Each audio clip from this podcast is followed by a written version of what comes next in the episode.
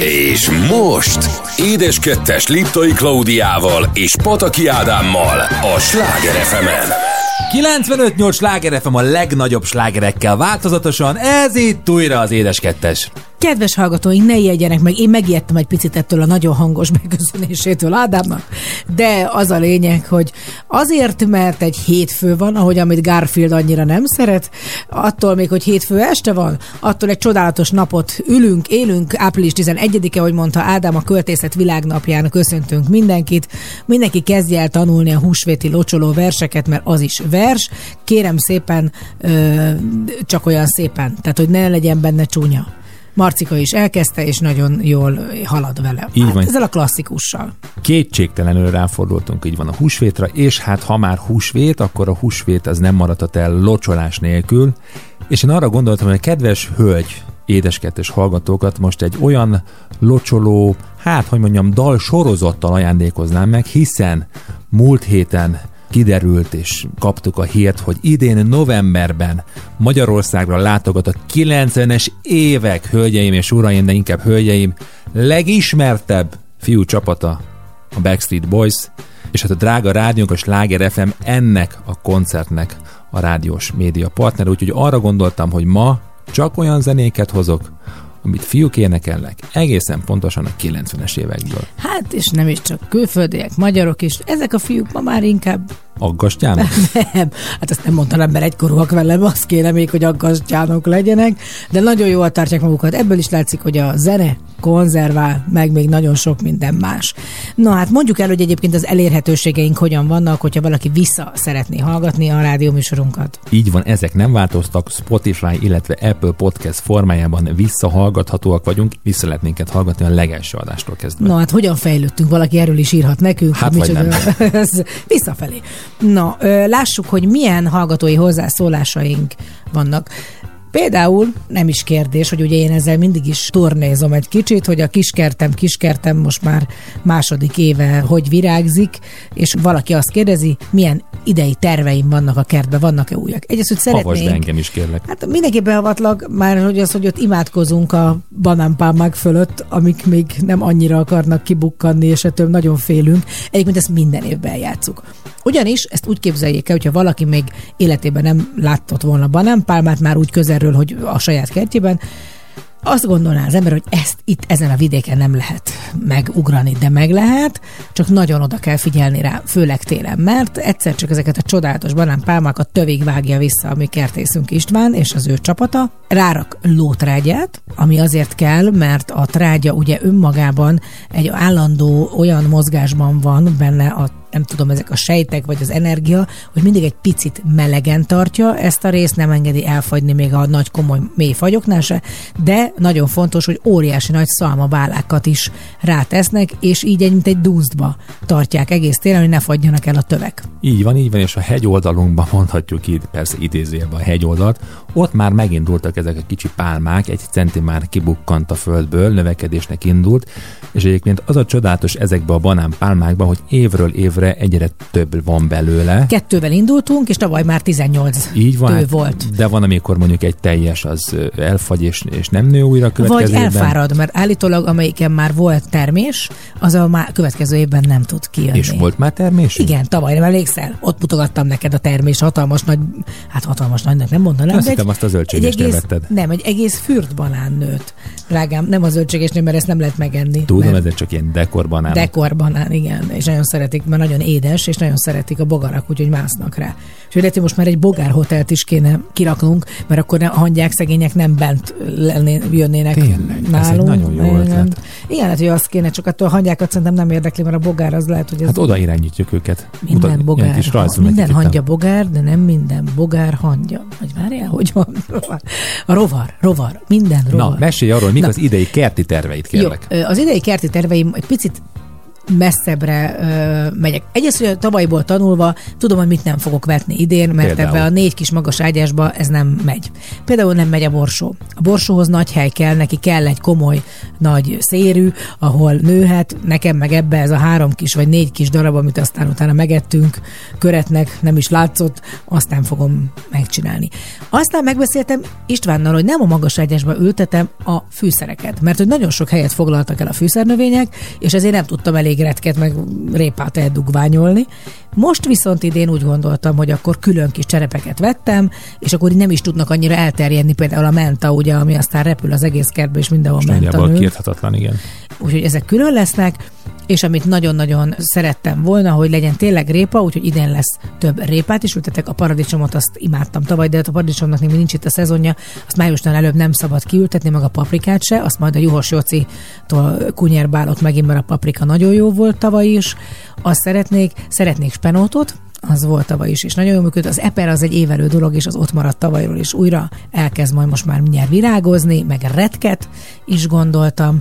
Te gondoltál-e még valamire, hogy ültessek? Hogy én mit ültetnék? Hát majd vendégeket a kerti partihoz, persze. Ó, nagyon jó ötlet, és a kerti partihoz nem csak zöldségek kellenek, hanem szép virágok. Úgyhogy idén Marcikával, ugye, ahogyan láthatták, Tényleg. elkezdtünk palántákat ültetni, és már jönnek is ki a És palánták. azokkal mi fog történni? Azokat meg kiültetem szépen oda, azokat is cserébe, hogy legyenek gyönyörű kis virágaink. Sőt, idén eh, az Istvánnal ültettettem kardivirágot, mert kértem, hogy legyen valami színes ne, virág. olyan, az a szép, az a papagáj formájú kardvirág. Hát nagyon hosszú, Igen. Tehát olyan, mint a klasszikus, amit Igen. Régen celofánba adott anyámnak apám. Tehát az, amit meg a szegfű. De most szegfű nem lesz, hanem karvirágnak lesz, meg tulipánunk. gerber. Ja, hát azt ki nem állhatom. Szegény virág, ne haragudj, nem szeretlek gerbera. Én az ilyen kicsit olyan, olyan mezei virágokat szeretem jobban. A kardvirág az nekem nagyon hasonlít a kankalinra, meg ezekre, úgyhogy... De lesz idén is levendulánk, ugye? Hát az egyébként Az is nő, mindig van, van. meg van egy kis sziklakertünk, azt kell gondozni. Én nagyon szeretem ezt, tehát ez csak most már tényleg tessék most már jó időt adni, jó? Ez a hétvége, ez elszelesedett, ez elment, elfújta a szél, go on with the wind. De szépen mondtad. Visszatérve a kérdés, hogy mit ültetnék, nem is ültetnék, hanem installálnék valami kis kerti világítást, de olyan, ami mondjuk fix, mert ugye egyszer a Babér megyre tettem ilyen lámpasort, és hát nyilván a Babér megy az nő, nő, nő évről évre, és valahol most már az alján van az a égősor, ami már nem is világít, hogy ezt meg valahogy ki kell onnan operálni, de valami, valami klassz kis világítás, valami Szerintem kis nagyobb körtéket kell, nem? Tehát, Hát igen, meg kicsit... vagy fix helyre, ezt majd ki fogom Hát nem találni. tudod hogy... magára arra, tehát mindig nőni fog. Hála Igen, Isten. de lehet, hogy éppen majd máshová fogom, tehát nem tudom, én Ez majd több kitalálom. világítás kéne Igen, szerintem egyébként igen. a kertbe, ezt ki kéne Igen, találnunk. fönt a teraszt majd azt ott befejezem végig, hogy végig legyen ott világítás. Na hát Majd ilyenekbe ilyen- gondolkozunk, igen, ezt ilyenekben. csináljuk Ezt mi, mi- amikor a kertről van szó. Meg zenét hallgatunk. Meg zenét hallgatunk, így van, és ahogy ígértem, akkor az óra elején jöjjön Backstreet Boys, itt a Sláger az édes kettesben. Everybody, yeah. Rock your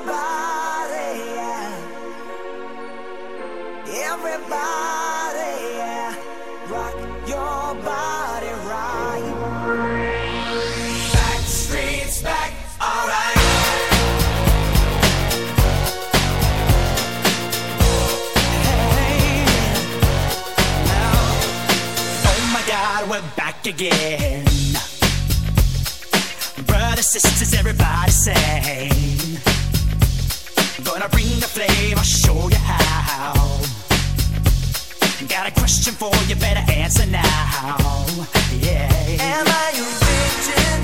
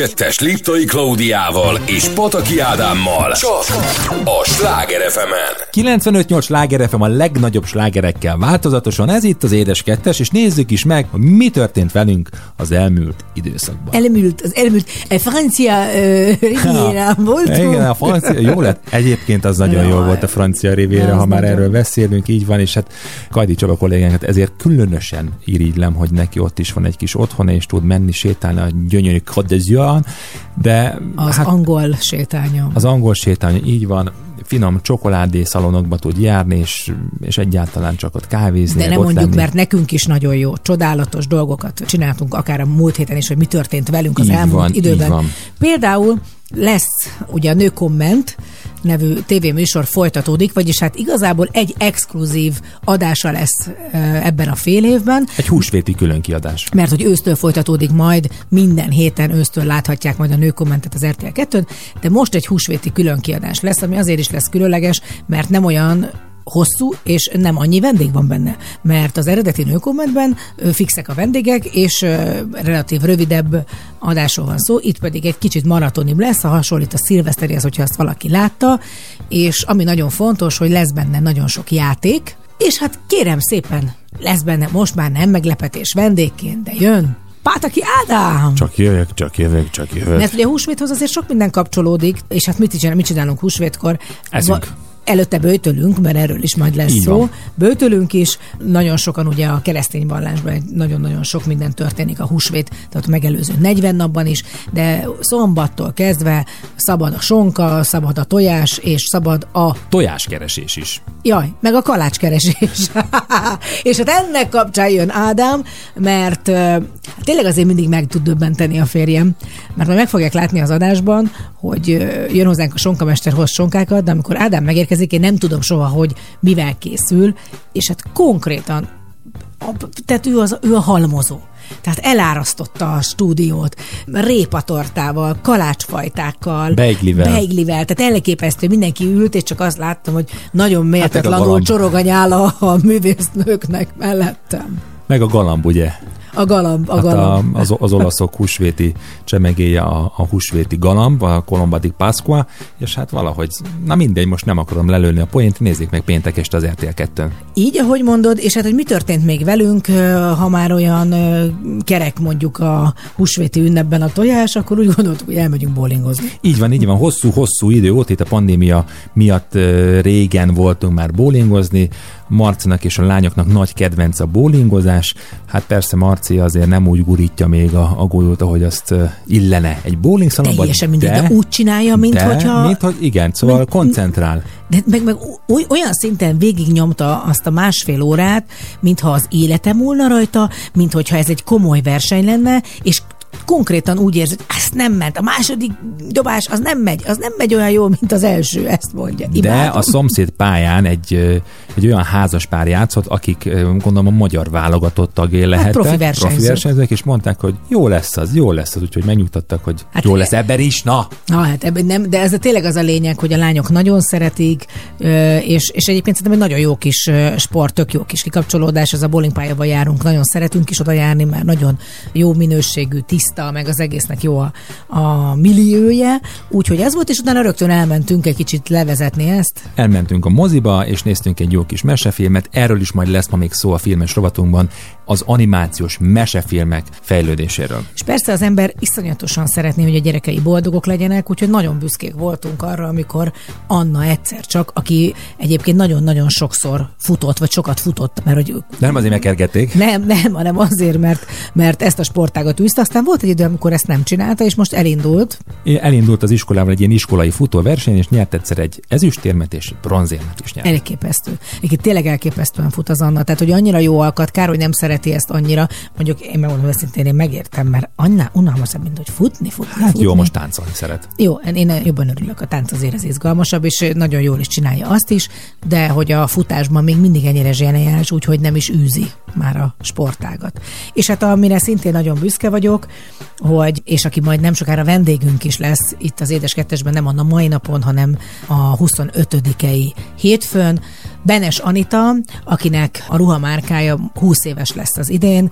Ő volt, aki az esküvői ruhámat is készítette, a lányoknak a koszorús Kocsmány lány ruháját. Rengeteg ruhámat készítette egyébként. Fantasztikus, csodálatos dolgokat hoz létre, és idén lesz egy 20 éves bemutató, és nagyon nagy büszkeségemre Panka is ott lesz az úgynevezett catwalkon, a kifutón, ő is bemutat egy ruhát, és voltunk már próbán, vagy ez történt a Pankával, hogy elment próbára egyedül, nagyon izgult, és nagyon boldogan jött ki, és az Anita azt írta, hogy nagyon ügyes volt a panka, és nagyon szép, és hát ezt, ez tényleg nagyon jó érzés az anyai szívemnek, mert én azért nagyon kritikus vagyok, és nagyon remélem, hogy el is tudok menni a bemutatóra, ott leszek, és ha kérdeztem a pankát, hogy akart, hogy elsősorban nézzem, és mondta, hogy szeretné, igen, ami meglepett. De így akkor ülhetek ott, és nézhetem őt.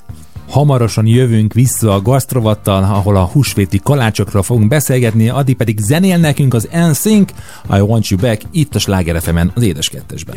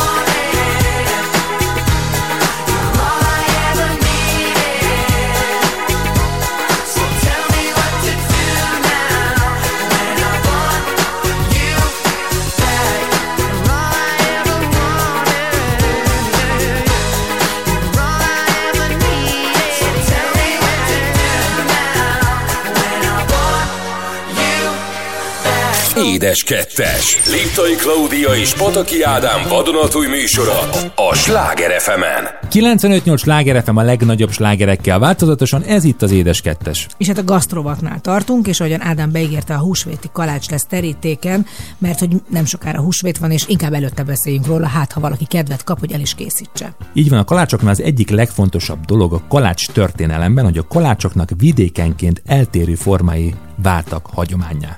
Sok helyen sütöttek kerek kalácsot vagy gyűrű alakú kalácsot is, de a húsvéti kalács fonásmódja is változatos volt. A húsvétre sütött kalácsot sok helyen csak azután fogyasztották el, hogy húsvét vasárnap reggelén a templomban megszenteltették.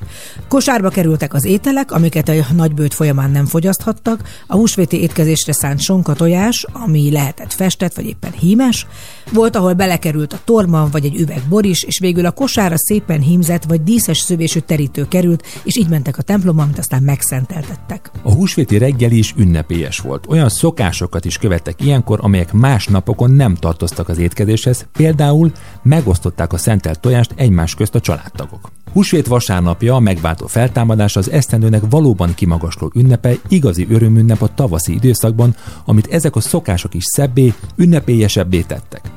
Az ünnepi étkezés apró szépségei régebben kötelezőnek tűntek, hiedelmek is társultak hozzájuk.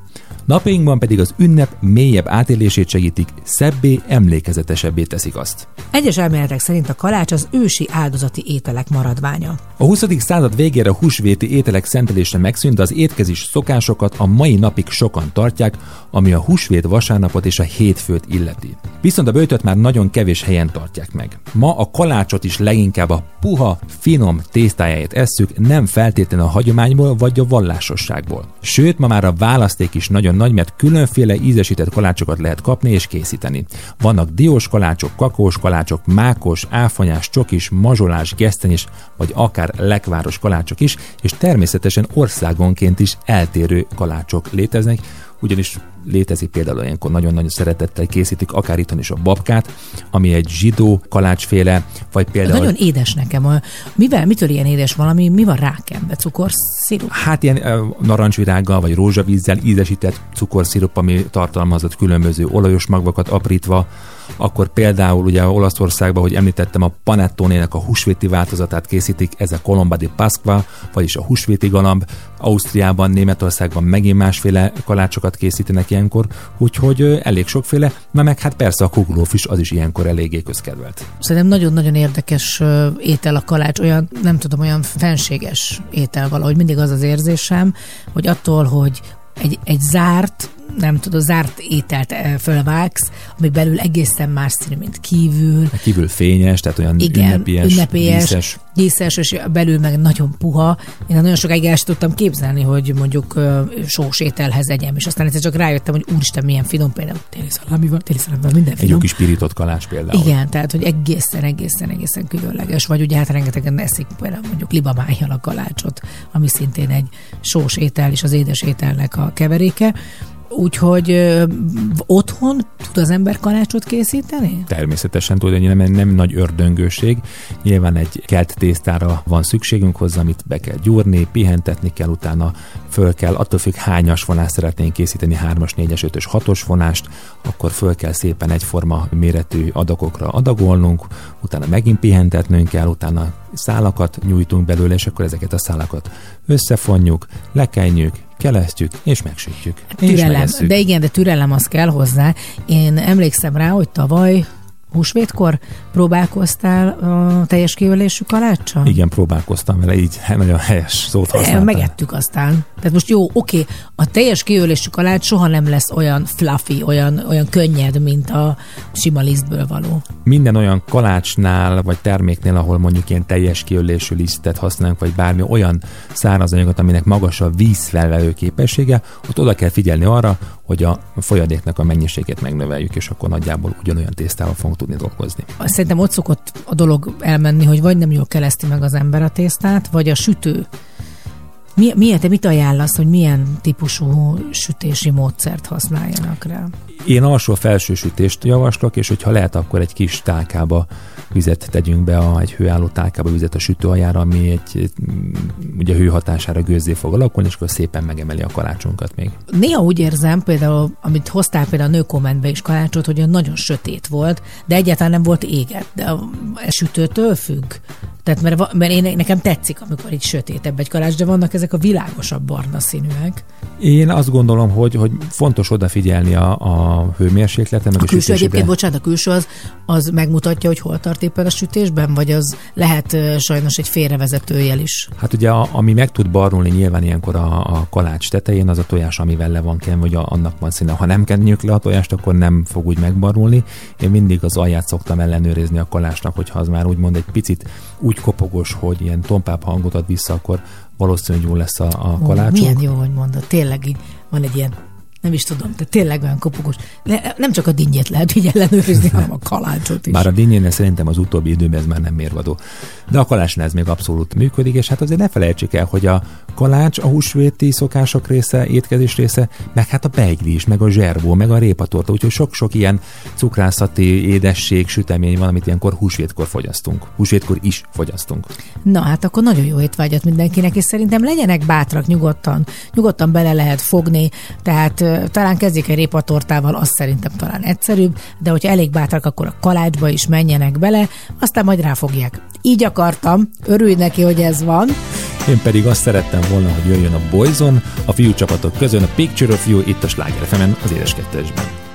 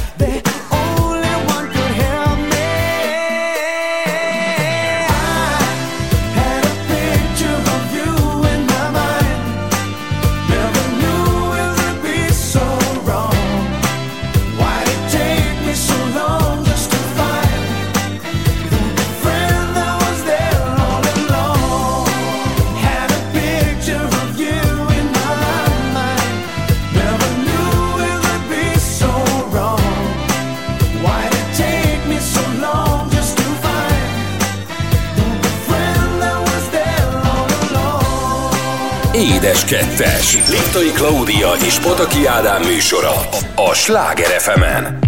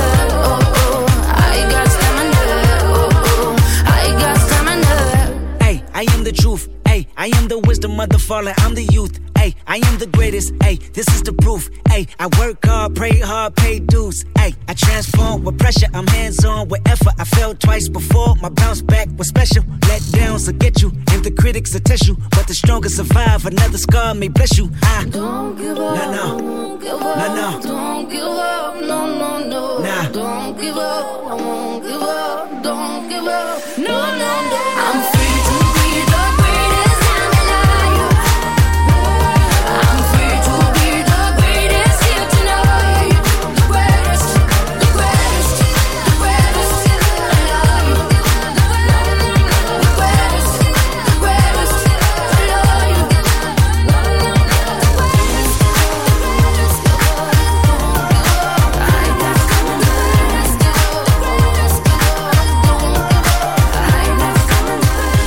1-es, 2-es Liptai Klaudiával és Pataki Ádámmal. Csak a Sláger fm 95-8 Sláger FM a legnagyobb slágerekkel változatosan, ez itt az Édes 2-es, és az óra vége felé járva jöjjön a filmes rovatunk.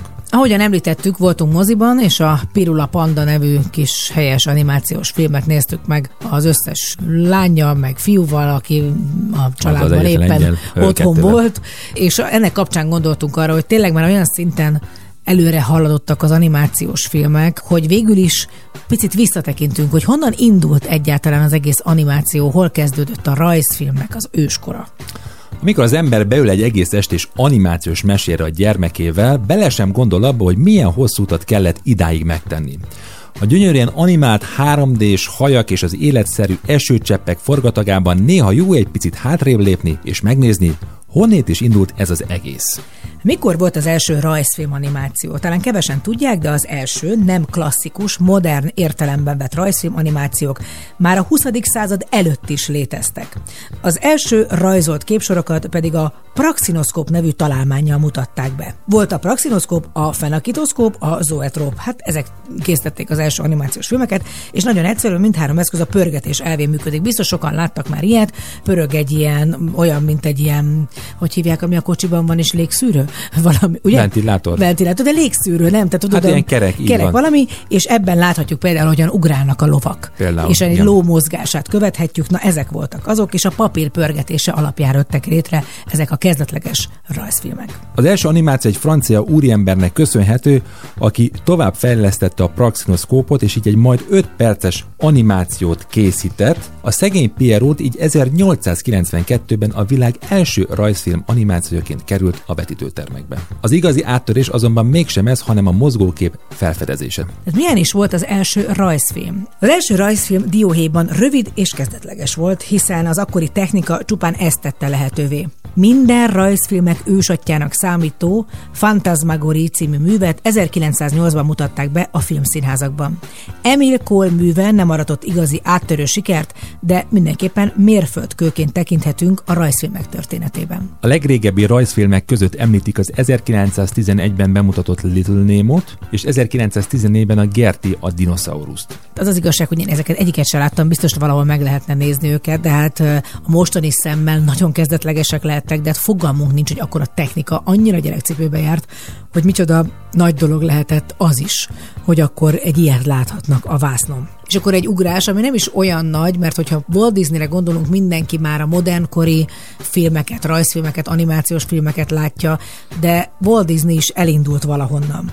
Méghozzá az első cégét, amit Logogramnek hívtak, rövid 7 perces rajzfilm sorozatokat készítettek. Összesen 7 mesét alkottak, többek között a piroska és a farkast, a brémai muzsikosokat, valamint a hamupipőkét. Nem kell ezt összetéveszteni azzal a nagy teljes estés filmmel, ami később a hamupipőke lett. Habár a cég dinamikusan fejlődött, mire Disney hozzájutott volna a vetítési jogokért kapott pénzhez, hát ez a pénz, ez elveszett. Hát valaki ellopta valószínűleg. Így sajnos kénytelen volt bezárni a cégét. Azonban ez a tragikus esemény nem vette el az alkotó kedvét, elhagyta Kansas City-t, hát mit hagyott volna el, ugye, mint Kansas, elment Óz a nagy varázslóhoz, és Los Angelesben az Angyalok városában folytatta a karrierjét. A következő nagy dobása az Alice rajzfilm országban című 8 perces film lett, ami vegyesen animációs és élőszereplős mese volt, valamint a Lusitánia első esztése 1918-ban került ez föl a vásznakra. Walt Disney testvérével Roy Oliver Disneyvel The Walt Walt Disney Company-t 1923-ban alapították meg. Hullámhegyek és hullámvölgyek váltakozása jellemezte a korai éveket. Azonban mindezek ellenére így is tovább alkotott, és 1927-ben megszületett a Trolley Troubles, amelyben először látható Ostwald, akit a korai Mickey Egérként szokás emlegetni. Mickey Egeret egyébként a szintén ebben az évben 1927-ben bemutatott Steamboat Willie-ben láthatjuk. Na erre én már emlékszem. Igen, tehát ugye ez is a klasszikus Disney filmek elején ott van, ahogyan vezeti Mickey Egér fütyűrészve A gőzös hajót. gőzös hajót. És a leghatásosabb rajzfilmjét egyébként, és hát a legelső leghatásosabb rajzfilmjét Walt Disneynek 1937-ben mutatták be, ami a mai napig szerintem megállja a helyét, a Hófehérkét, és eztán követte a rengeteg-rengeteg film, a rajzfilm és a rajzolt film, és aztán az animációs filmek is. Én azt gondolom, hogy az újkori filmeket nagyjából mindenki ismeri, de egy picit még szeretnék beszélni a magyar animációról, mert a magyar animáció világhírű és elképesztően nagy múltra tekint vissza, és azt tudni kell, hogy nincs olyan animációs stúdió ma Amerikában, ahol ne ülne legalább tíz magyar az asztaloknál, ha nem több. Mert nagyon-nagyon sok nagyon jó szakemberünk van. Volt egy idő az animációban, amit hogy én úgy szoktam hívni, hogy ez a virágkora volt a 80-as években. Biztos mindenkinek ismert Jankovics Marcel neve, aki a Fehér Lófiát, vagy egy csomó ilyen nagyon különleges magyar animációs filmet készített, és hát kaptunk bizony animációs Oscar díjat is. Rófusz Ferenc a Légy című animációs filmjéért, ez egy rövid film volt, szerintem egyébként nagyon félelmetes, mindig nagyon féltem tőle, hogy jön a légy, jön a légy, és megy a légy.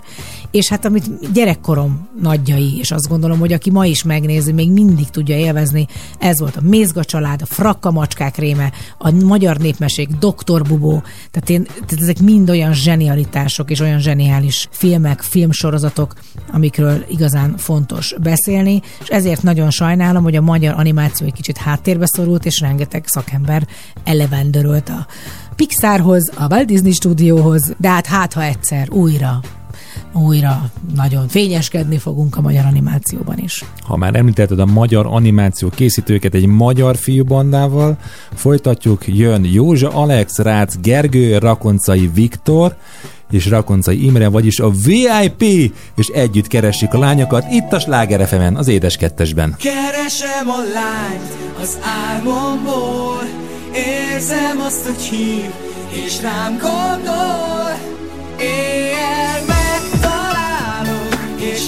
itt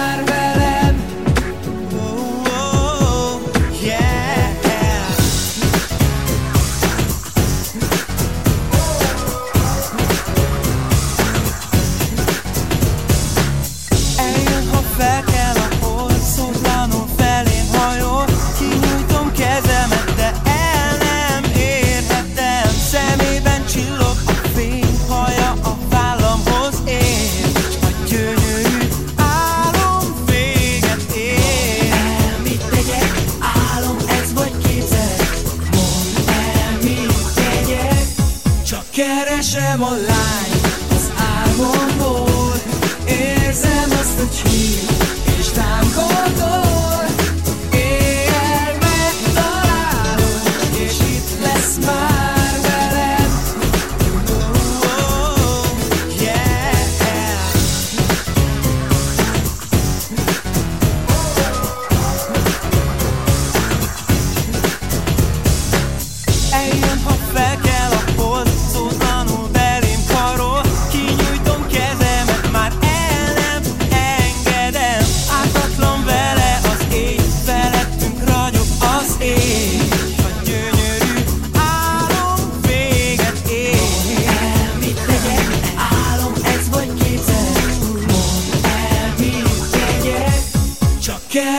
keresem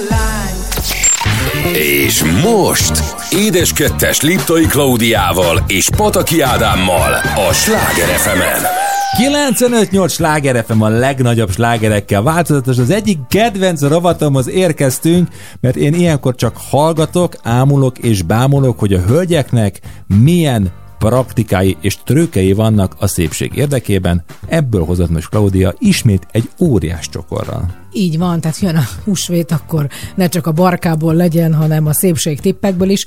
Ö, és szerintem ezeket érdemes is megfogadni és kipróbálni, mert hát ha, sose lehet tudni. Ugye azért ezek legtöbbször az interneten keringenek, meg amit kipróbál az ember, én is egy csomó mindent kipróbáltam már akár a hajammal kapcsolatban, vagy a bőrömmel kapcsolatban, nincsenek csodák, jó napot kívánok, de vannak lehetőségek. Bocsássál meg, hogy a szabadba vágok, de amit szokott az ember látni, ilyen mindenféle, hát interneten képek, ez a tejfeles uborkapakolás, annak van valami értelme? Én az életemben nem raktam föl, mert annyira undorodnék tőle, főleg a lemosásnak, és akkor mindig arra gondolok, hogy olyan lesz a hajam, és akkor a francba meg azt meg is kéne mosni.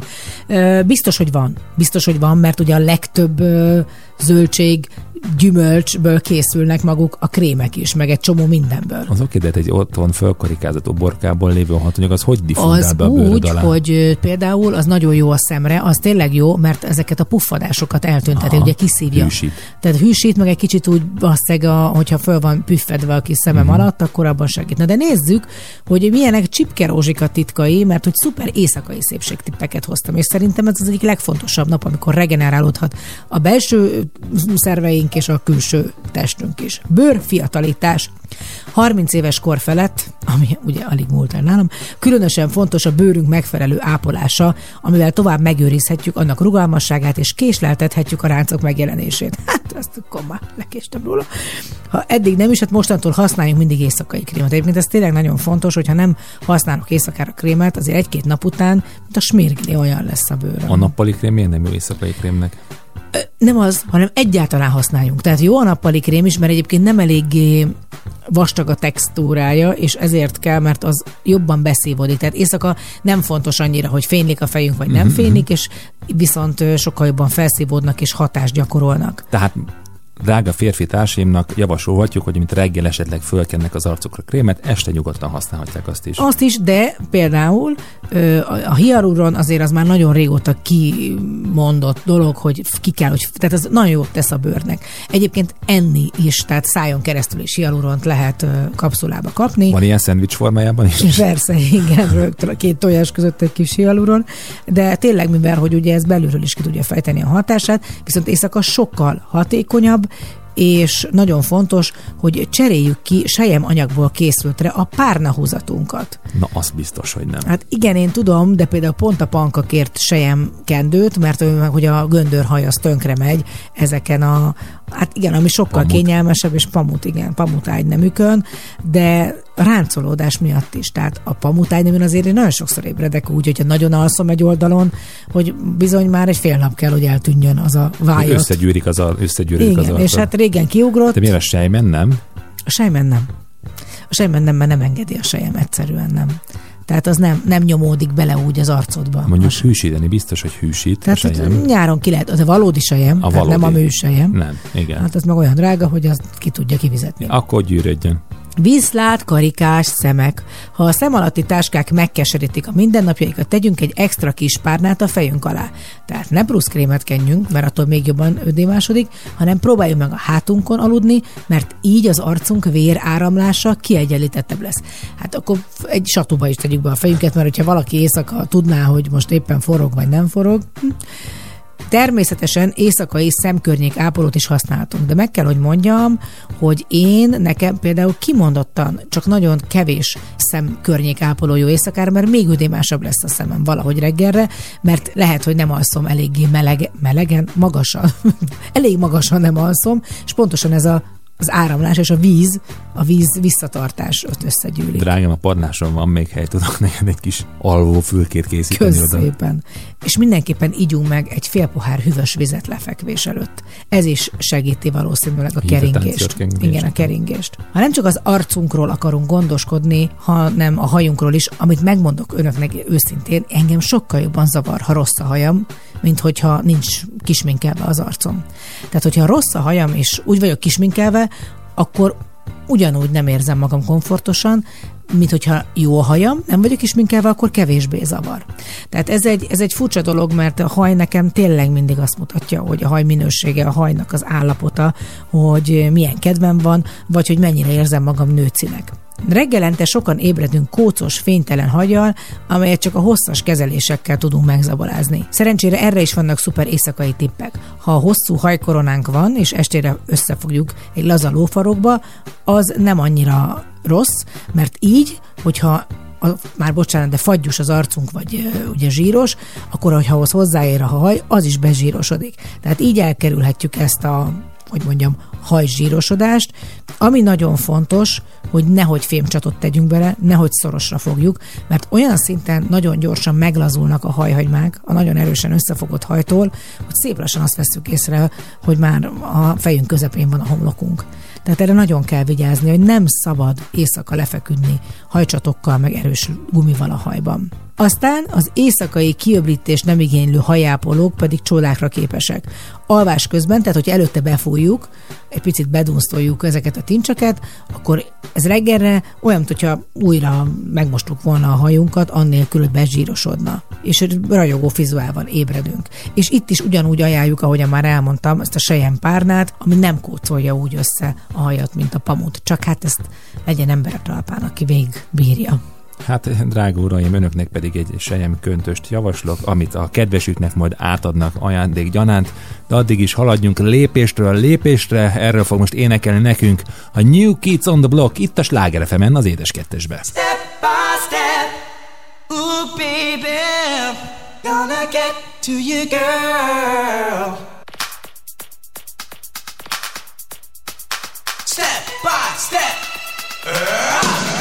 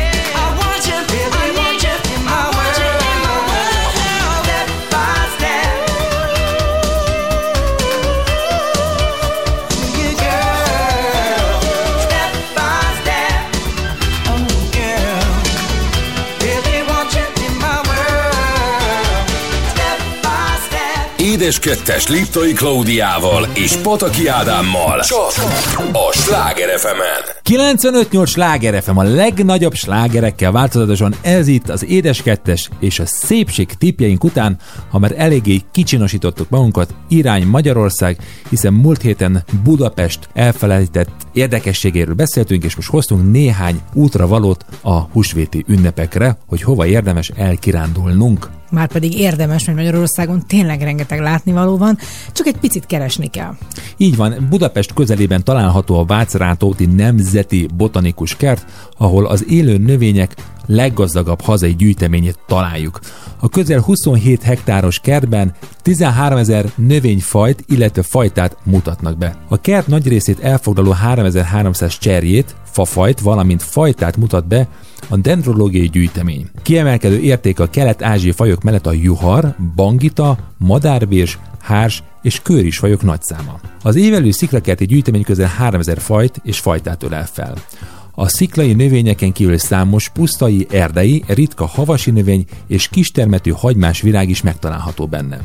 A rendszertani gyűjtemény 90 növény család közel 2500 faját rokonság és evolúciós szempontok alapján mutatja be.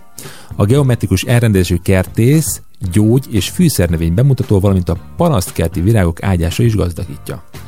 Az üvegházi gyűjtemény közel 3000 faj és fajtát számlál. A gyűjtemény törzsanyagát a kaktuszok és egyéb posgások, az orhideák és broméliák, a pálmák, valamint trópusi haszon és dísznövények alkotják. Na hát, hogyha valaki szereti a növényeket, de máshogy egy picit, és igazából nagyon szeret kirándulni, nekik nagyon ajánljuk a Megyerhegyi tengerszemet. Ez azért is egy izgalmas dolog, mert ez egy olyan tengerszem, amit nem a természet vájt ki, hanem az ember a saját kezével. Gyalogos túra ösvényeken is megközelíthető, az egyszerűen félelmetes és lenyűgözően szép sziklakatlan, és ennek a története egészen 1907-ig nyúlik vissza, bányamunkálatok folytak ezen a területen. Így alakult ki a hatalmas méretű gödör, amelyben összegyűlt az esővíz egy tavat formával. Ennek a legmélyebb pontja 6,5 méter, a tavat körbevevő sziklafalak pedig van, hogy 70 méterre magasodnak a víztükör felé. Tehát azért is az elképesztő, ugye méretében, hogyha az ember áll egy 70 méter, az mondjuk egy tízemeletes panelház háromszor, Igen. tehát nagyon magasnak tűnhet. Tehát olyan az egész, mintha lefelé, fölfelé az ég végtelen lenne, vagyis hát ezek a sziklahegyek végtelenek lennének. Az Akteleki Nemzeti Park kezelésében álló hajdani bányaudvaron máig fennmaradt néhány félig kész malomkő, illetve a kőfaragó tevékenység melléktermékei. A tengerszemet 1997-ben nyilvánították természetvédelmi területté, ahol az utóbbi években komoly fejlesztések folynak, hogy még csalogatóbb legyen ez a turista látványosság. A legmagasabb pontjára kilátót építenek, de készül az ország leghosszabb Via Ferrata pályája, a függőhidak, valamint egy bicikliút is. Ezen kívül tervezik egy olyan bemutatóterem megvalósítását, ahol a malomkőgyártás történetével ismerkedhetnek az ide látogatók. Elképesztő lehet ez az egész, tehát van tengerszem Magyarországon, még ha tengerünk nincs is. Már. Így van. Utazzunk is tovább egészen pontosan mezőkövest környékére, hiszen itt található a Kisjankobori emlékház. Ha egy kis vidéki kiloccanásra vágyunk, akkor merüljünk el a magyar népművészetbe, és ejtsük útba Matyóföld fővárosát, mezőkövesdet. Hát, hogy honnan is ered a Matyóföld elnevezés? A Bükkvidék és az Alföld találkozásánál fekvő város és környékének lakóit hívták és hívják a mai napig Matyóknak. A név eredete vitatott, állítólag az 1472-ben mezőkövesdet mezővárosi rangra emelő Mátyás király becézett alakjából született. A Matyó népművészet jeles alakja Kis Jankó Bori, akinek az egykori otthonába bármikor el lehet látogatni, ha a városi skanzen jellegű hadas városrészt vesszük célba.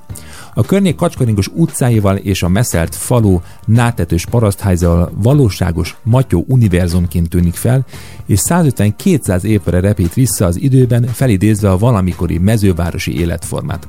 Egyébként ezek a skanzenek nekem mindig annyira kedvesek, hiszen látunk házakat, berendezett házakat, hogy régen hogyan éltek az emberek, és ez egy ilyen abszolút a, a kvázi fantáziánkra is, meg persze nyilván kapunk mellé segítséget, tudjuk elképzelni azt, hogy vajon hogyan is élhettek itt az emberek. A város központ neve hadas atyafiságot jelent. Az egymással rokoni kapcsolatban álló családok nevezték annak idején hadaknak, akik gyakran egymás szomszédságában éltek. A népművészete mesteri címmel is kitüntetett hímző és mintaíró asszony egykori házat emlékháza alakították, amelyben a művésznő kivételes rajzain kívül egy korhű matyó házat is meg lehet tekinteni. A városrészben a Kisankó-bori emlékházon kívül például a Bútor festő alkotóház és himzőház, a Mézes Kolácsház, a Gari Margit emlékház és zeneház, a Szövőalkotóház, a Fazekasház, a Tűzomátos ház is vár minket. Amikor pedig az időutazás végére érünk, akkor pedig látogassuk meg a Zsóri gyógy- és strandfürdőt, ahol a víz jótékony hatásait élvezhetjük. És végül, de nem utolsó sorban, szerintem van egy olyan hely Magyarországon, ami a leginkább köthető a húsvéthoz, és én voltam magam is húsvétkor, és hogyha megnézik egyébként a nőkommentnek a húsvéti külön kiadását, akkor láthatják benne, hogy hollókőről érkező, nagyon kedves fiatal lány, még fiatalabb kislány hogyan öltözik fel hollókői népviseletbe, egyáltalán mi az, amit hollókő kínál? Húsvétkor rengeteg mindent. Mi olyankor voltunk hollókön a családdal, amikor éppen nem volt húsvét, akkor is csodálatos, de ilyenkor aztán teljes pompájába látszik, hiszen minden a húsvétről szól, az árusok, az ételkészítők,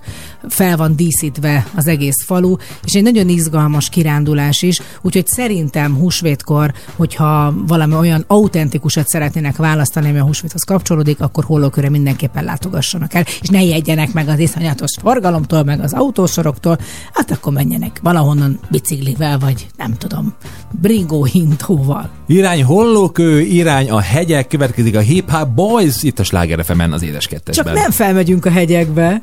De... A hétvégén majd felmegyünk a hegyekbe Mert érzem mindenféle gond van most a fejembe. Akkor ejtőzünk a kertben minden délelőtt Az a jó, ami jó,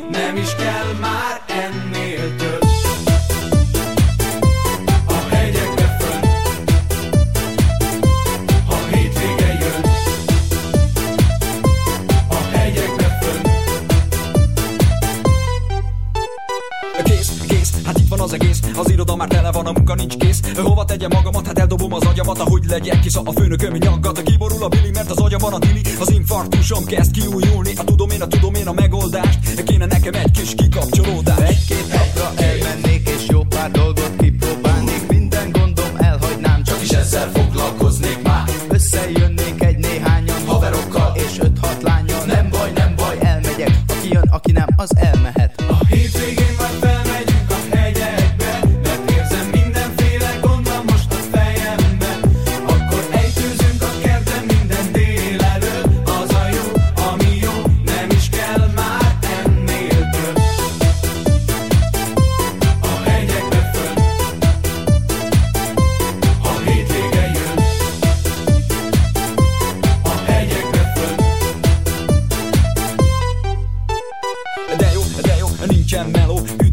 és ott van az a csehó A haza nem megyek, nem etemi meszet Az iroda messzire elmehet. Ő itt jön a Dóra, a Dári Dóra Neki mindegy, lehet egy pásztoróra. Mindenki itt van a kavalkában Hisz buli van, gyerünk a fürdőkádban. Gyorsan elszáll mind a két nap Használjuk ki, nincs még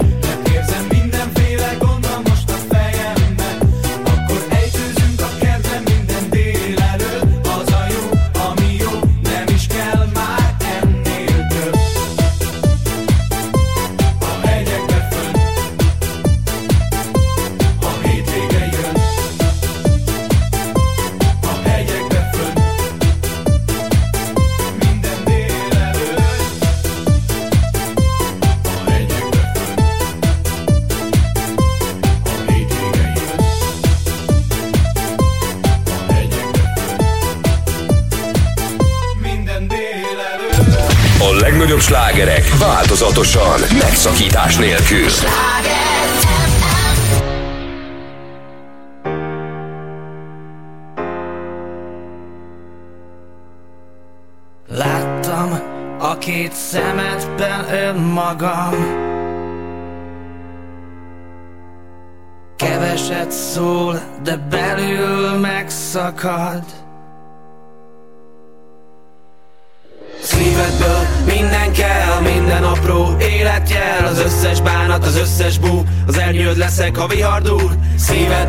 Minden kell, minden apró életjel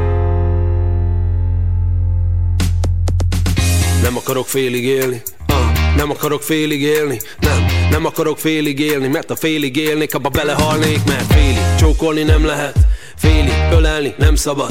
A félig elmondott titkok között A hazugság mindig megmarad. Tudom jól, mindenki máshogy látja A világot, vallást, politikát De az igazi nyertes az lesz majd Aki legyőzi végül önmagát. Hát félig nem élet, az élet már rég.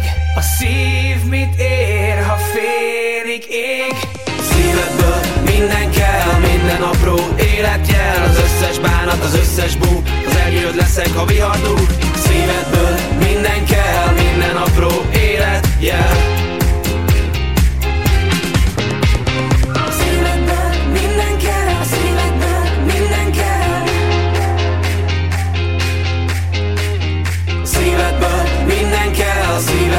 minden kell, Úgy érzed padlón vagy Úgy érzed padlón vagy? Nem, nem lehetsz a padlón ma. Gyere emeld a fejed. Dolgod van, gyere föl Velem, menjünk együtt, gyere föl Velem, nem tehetjük, hogy nem adunk bele Mindent, hiszen az élet úgyse vár ránk. Tudom, az esőre várhat az erdő. Az erdőre várhat a fény. A fényre várhat az éj De másra nem várok én. Mert félig nem élet, az élet már rég. A szív mit ér, ha félig ég Szívedből minden kell, minden apró életjel. Az összes bánat, az összes bú Az eljöd leszek, ha vihar Szívedből minden kell, minden apró életjel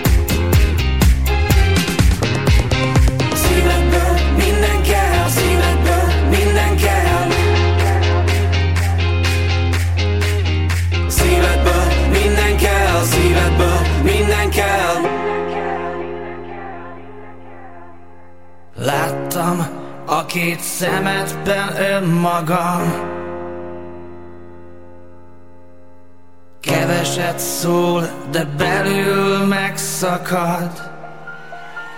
Volna erőtök még egy dalhoz? Láttam a két szemedben önmagam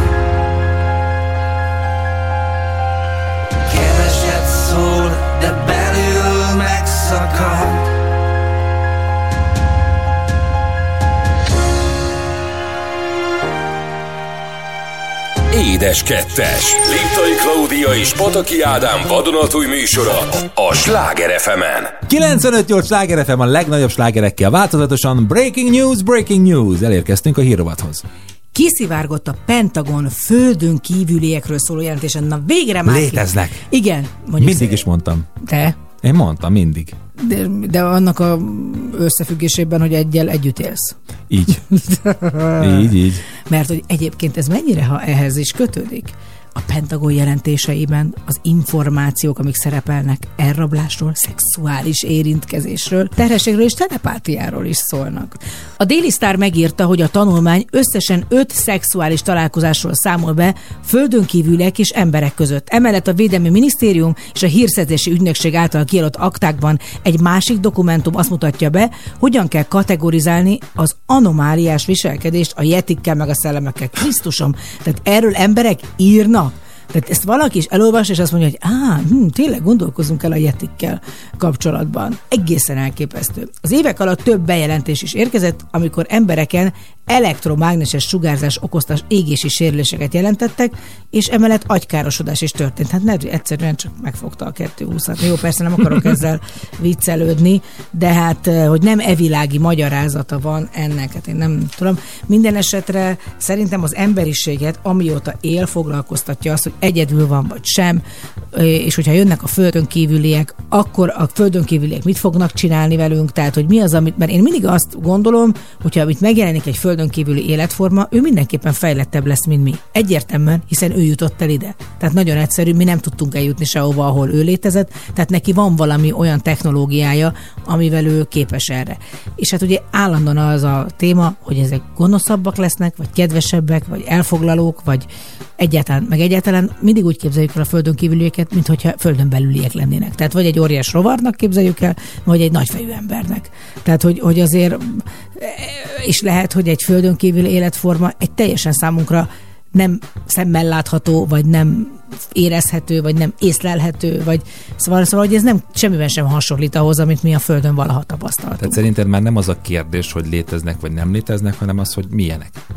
Hát inkább az, hogy, hogy, hogy, hogy ugye ez mindig egy nagyon, tehát ez nagyon- régi vita, hogy mm, ugye nem véletlen, hogy maga a hit, a vallás az ebből adódik, hogy egyszerűen az ember valahova el akarja, pozícionálni akarja magát, hogy, hogy miért pont mi élünk itt, miért építettünk házakat, most kinézek itt az ablakon a körszállót, látom az egyik oldalon, hogy, hogy szóval, hogy ez egy, ez egy annyira furcsa, meghatározhatatlan dolog, hogy az emberiség ennyire egyedül lenne. Tehát van egyetlen bolygó, amit mi ismerünk abban a naprendszerben, meg csillagrendszerekben, ahol élet van, amit mi életnek nevezünk. De mi az élet? Na, hát itt aztán most már ez egy olyan filozofálás, ami nehéz belemenni, de alapvetően azt gondolom, hogy kell, hogy legyen, tehát az nem lehet, hogy egyedül vagyunk, de tessék jönni, tessék bejelentkezni, szépen sorszámot húzni, hogy beszélgessünk velük.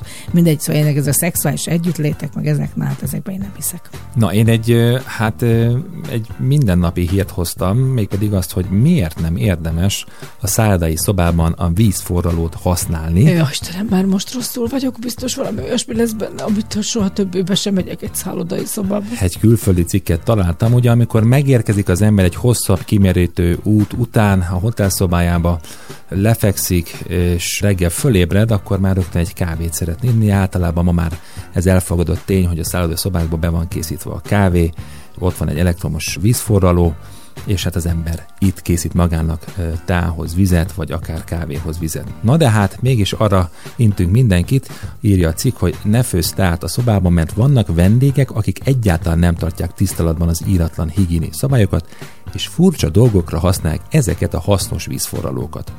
Egyrészt instant leves főzésére, ami még alapból nem lenne különösebb probléma, ha egy csészébe tálkába öntenék a gyöngyöző vizet a levesre, viszont vannak, akik eleve nem is értem, hogy a forralóba öntik bele a port, és ide teszik a tésztát, és így készítik el a levest. Na de hogy öntik ki ebből a vízforralóból a levest, a tésztás Hát meg kikanalazzák, lehet, hogy onnan eszi meg.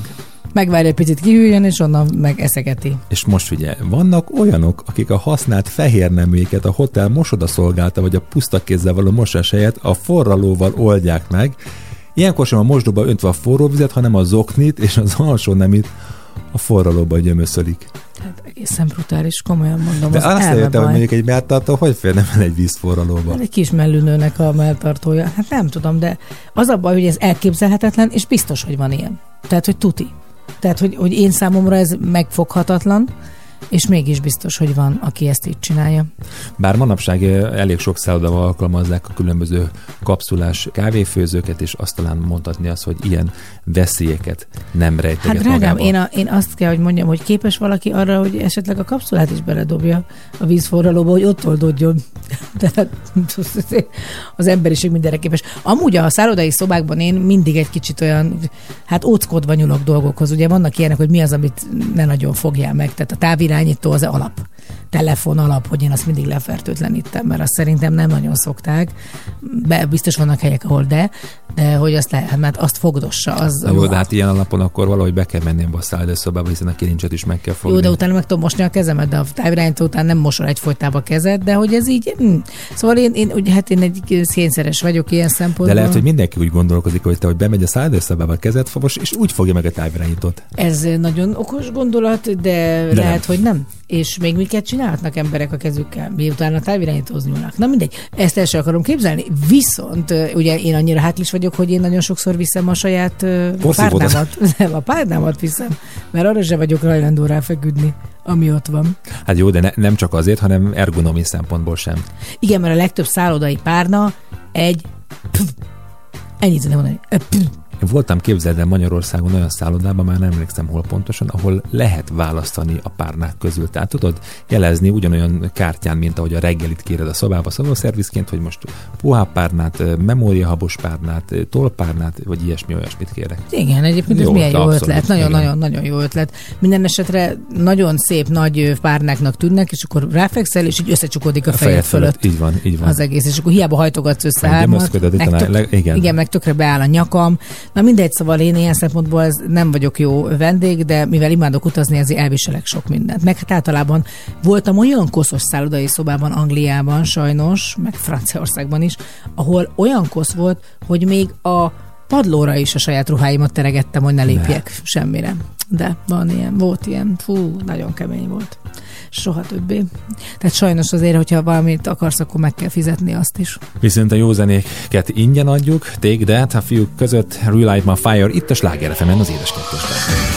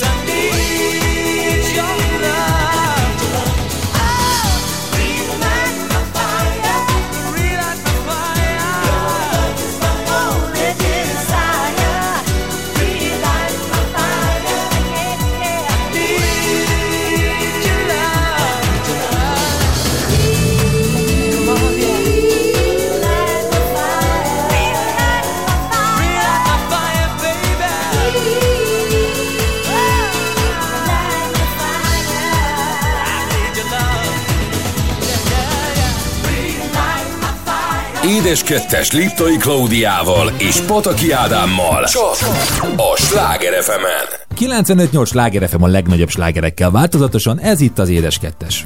Hát elérkeztünk a mai utolsó megszólalásunkig, és ez a bénejem káférjem, és nem konkrétan házastársi dologról, de mégiscsak egy olyan témáról szeretnénk beszélni, amihez igenis kell a két fél egyetértése.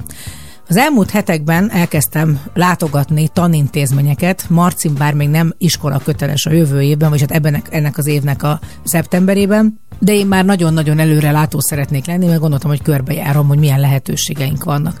Ajánlottak iskolát, elmentem oda is. Van olyan, ahol csak négy osztály van, nagyon szimpatikus volt, hogy abszolút egy nagyon jó, gyönyörű zöld környezetben voltak meg, hogy nincsenek túl nagyok, tehát akik lerúgják a lépcsőn a kicsiket, mondjuk ott nincs is lépcső, mert ráadásul ez egy egyszintes iskola volt. Aztán voltam olyanon, ahol most integrálni szeretnének nyelvoktatást, tehát egy ilyen különleges nyelvoktatási rendszert, és hát eszembe jutott ennek kapcsán, hogy beszéljünk a iskola választásról, mint magáról, amin én egyszer már túlestem, és hát te is a lányok kapcsán, és hát itt áll előttünk most Marcika újra, akinél megint egy talán még most még nehezebb a döntés, mint volt a, nekem a pankánál. Hát igen, de egy picit talán visszamehetünk az időbe, a mi gyerekkorunkba, amikor ez annyira nem volt divat, mondhatni azt, hogy nem is volt lehetőség. Bár ugyanakkor azt gondolom, hogy az oktatásnak a jelentősége, minősége és szélessége, már széles spektrumra gondolok itt, ugyanolyan jelentős volt akkor is, mint most. De hát nyilván ugye akkor beszélünk a 80-as évekről, amikor még például egy idegen nyelv kimerült az orosz nyelv oktatásában, ugye az előbb említetted a nyelvi integrációt, manapság pedig már általános iskolákban is oktatnak különféle nyelveket a megszokottakon felül, mint például az angol vagy a német, tanulnak már általános iskolában akár spanyol vagy akár olasz nyelveket is. És azt gondolom, hogy változik a világ, ez hozza magával azt, hogy van lehetőségünk válogatni idézőjelve az iskolák között, hiszen ugye mi gyerekkorunkban közvetes iskolákba tartoztunk, ide tartozunk, ide kell menni, ide jártunk, ugye ez volt az óvodáknál is. Hát nem is volt nagyon különbség, főleg az általános iskolában minőség és minőség között. Ugyanezt a tananyagot próbálták meg a torkodon lenyomni. Az egy másik kérdés, hogy milyenek voltak a tanárok, mert én mindig tanítót választok. Tehát Pontosan én mindig úgy gondolom, mondani. amikor a bankánál is kerestem, hogy engem az érdekel, az egész életében tanulni fog a gyerek, tehát tényleg erről szól az életünk, de az első évek nagyon megalapozóak. Nagyon fontos, hogy az a tanítónéni, az szereti a gyerekeket, az szereti azt a gyereket is, aki egy kicsit renitensebb, aki nem illeszkedik úgy a szülők gondolataiba, és megpróbálja integrálni, és ez egy nagyon fontos dolog. A nagyon nagy szélsőségeket én sem támogatom minden esetben, de azt gondolom, hogy nagyon kell, hogy egy társaságban sokféle emberke legyen, tehát egy, egy osztályban. És ezért én tanítónénit választottam annó, és a Marcinál is az lesz az egyik fő szempont, hogy milyenek a tanítók, akikkel majd négy évig, az első négy évében ül, és akik szeretni fogják őt, és kvázi, mint egy tényleg, hát nincs mese, ez egy ilyen nagyon nagy lózunk, de második otthona az iskola. Íven már említetted a tanítókat, ugye nagyon fontos az is, hogy a gyerekeknél ebben a korban már esetlegesen lássák azt, hogy ki miben lehet tehetségesebb. Ugye számtalanszor olvastunk olyan sikertörténetekről a világhírű dobosról, aki nagyon kis iskolás korában nem, tud, nem tudott megülni a, a padban a helyén, és mindig az ujjaival ö, dobolt, és mára már egy nagyon híres világhírű dobos lett. Úgyhogy ez nagyon fontos, de például akkor mesélj arról, hogy hiszen azt gondolom, hogy ezt elsősorban mindig az anyukák veszik a feladataik közé ezeket az iskola látogatásokat, és otthon az apukáknak már a, a pro és kontra érveket sorolják fel, hogy te például milyen szempontokat vettél figyelem, vagy mi az, amit összehasonlítottál a különböző intézményeknél? Egyértelműen nagyon fontos nekem a szellemisége, vagy nem tudom, belépek, és az érzés hogy mit érzek. Tehát azt, amit például éreztem abban az iskolában, ahol csak négy osztály jár, nagyon jó volt látni, hogy az igazgató helyettes hölgyel, akivel végigjártuk az egész intézményt, az odaszaladtak a gyerekek, megölelgették. Jaj, itt nem tudom, tessék, miért vágták ki azt a fát? Hát, és akkor mondta nekik, hogy hát azért, mert elkorhat, és féltünk, hogy nehogy rátok esen. Ó, még azt hittük, hogy él, nagyon sajnáltuk. Tehát, hogy egy, egy nagyon jó kommunikáció volt. Hát nagyon érezhető volt, hogy közvetlenek a gyerekekkel. Azért persze rengeteget változott az iskola intézménye maga is, és azt gondolom, hogy a pedagógusok is, és, és én kimondottan nagyon azt szeretném, hogy az én gyerekeim tiszteljék a tanárokat, és ne olyanak legyenek, mint sok mai gyerek, hogy, hogy majd mindig a szülők bemennek, azt még, még szinte meg is verik a tanárt, vagy még beszólnak nekik. Kikérem magamnak, tehát én azt gondolom, hogy a tanárnak elköpöztő fontos a tisztelete, de azt is látni, hogy az én gyerekkoromban szó nem lehetett erre, hogy ölelgessek egy tanárt. Hát igen, ugye ez az egyik, illetve a másik véglet. Ebben valóban ezzel ilyen sem értek egyet, hogy hogyan tudunk a gyerekeknek példát mutatni, hogyha tényleg rengeteg olyan történetről hallunk, hogy a szülők bemennek az iskolába, és a kvázi a tanítónénit, tanárnét vagy tanárurat előveszik a zsebükből, és a gyerek azt látja, hogy a, tényleg a szülő is tiszteletlenül beszél a tanárral, akkor a gyerek is ugyanezt fogja sajnos megengedni magának. Én megmondom őszintén, az én édesapám, amikor mi a szakiskolába kerültünk, ott olyan tanárok tanítottak akkor, akik őt is tanították, és nyugodtan mondta nekik, hogy figyelj, ide járnak a gyerekek, ha bármi gázom velük, nyugodtan billentsétek fenéken őket. Hát jó, mondjuk én ezzel azért nem értek egyet, de oké. Nyilván, de hogy... De, de hát, hogy na, szóval szerintem, szerintem ez, ez, egy, ez egy nagyon... Tehát meg lehet ezt úgy csinálni, szerintem egy tiszteletet nem az erőszakkal lehet kivívni, hanem azzal, hogy te egy olyan tanár vagy, vagy egy olyan dolgot adsz a gyerek kezébe, amitől ő egyszerűen itt csüng a szavaidon. A másik iskola, ahol voltam, az nagyon érdekes, hogy, hogy van egy képzet az emberek, vagy amire én emlékszem, hogy hogy feleltettek minket. Emlékszem, hogy elővette a naplót a, a fizikatanár, kicsapta, elkezdte lapozgatni, akkor mindenki számolta a lapokat. Vajon már a nem tudom, a K betűnél tart? Én vagyok, vagy nem én vagyok? attól függ, honnan kezdte, illetve Igen, így van, így van, és akkor visszalapozott. Ma azt hitted már, hogy már túl van rajta. Tehát igazi lelki terror volt. Tehát ez egy lelki terror. Én tökre emlékszem, hogy ez nem egy aranyoskodás volt, hanem ő akarta ezt. És akkor így pont meg is kérdeztem ennél a második iskolánál, hogy, hogy és hogy van itt a felelés. És akkor így ránézett a hölgy, aki tartotta ezt a bemutató órát, hát itt nem, nem úgy felelnek. Tehát ez, ja, hogy arra gondolom, ilyen volt, de hát már nincs ilyen. Hát mi nem csinálunk ilyet a gyerekekkel. Tehát, hogy azért ez egy nagyon-nagyon szívmelengető dolog, mert hogy itt mind a kettő állami iskoláról beszélünk. Tehát itt nem arról van szó, hogy most ilyen puccos magániskola, ahol a gyerek mondja meg, hogy mi történjen sokszor, persze ez sem mindenhol igaz, de hogy szerintem ez is egy nagyon fontos, hogy azért ez nagyon sokat változott, fejlődött. Úgyhogy nehéz lesz választani, mert mindennek, amit eddig láttam, és még hát még megyek egy párba, megvan az előnye, és igazából mindegyik olyan volt, mint amikor bementem, na ez az.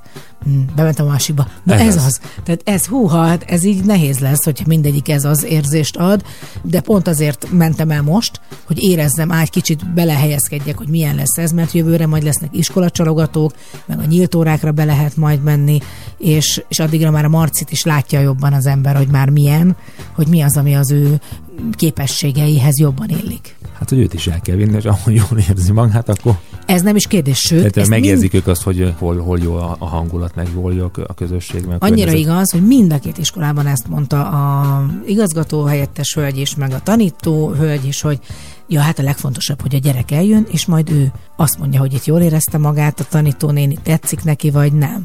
Tehát nem kérdés, hogy mi fogunk dönteni a végén, de az nagyon fontos. És a Marci ráadásul szerintem ebben jó. Tehát ő, ő nagyon tud emberekhez ragaszkodni, meg nagyon nyitott gyerek, tehát ő nála nem az van, hogy úgy kell lögdösni, hogy menjél már be, hanem úgy kell kiúszkodni valahonnan. Meg a, biztos olyan lesz, hogy én, én itt akarok maradni. Nem, én itt akarok, én, én, hadd játszak még egy kicsit, még hadd focizzak egy Lehet, kicsit. hogy minden- iskolában jár egy Igen, kicsit. kicsit. Egyik nap ebbe jár, másik nap abba jár. Hát, ha lehetne ilyet, az lenne a legjobb, de hát ezt nem lehet, mint ahogy nem lehet örökké hallgatni az édes kettesse, bármennyire is szeretnék. Dehogy még. nem. Hát vissza lehet minket hallgatni Az is bármikor, igaz. bármilyen mennyiségben. szeretnék, akkor a Spotify-on csináljanak egy listát, amiben csak minket hallgatnak. áll, állítsák állandó ismétlésre. Igen, éjszaka is. Menjen ez. Búcsúzásképpen, ha már Backseat boys kezdtünk, fejezzük be velük a mai estét. Következik az As Long As You Love Me, itt a Sláger FM az Édeskettesben, egy hét múlva újra jövünk. Szép estét mindenkinek!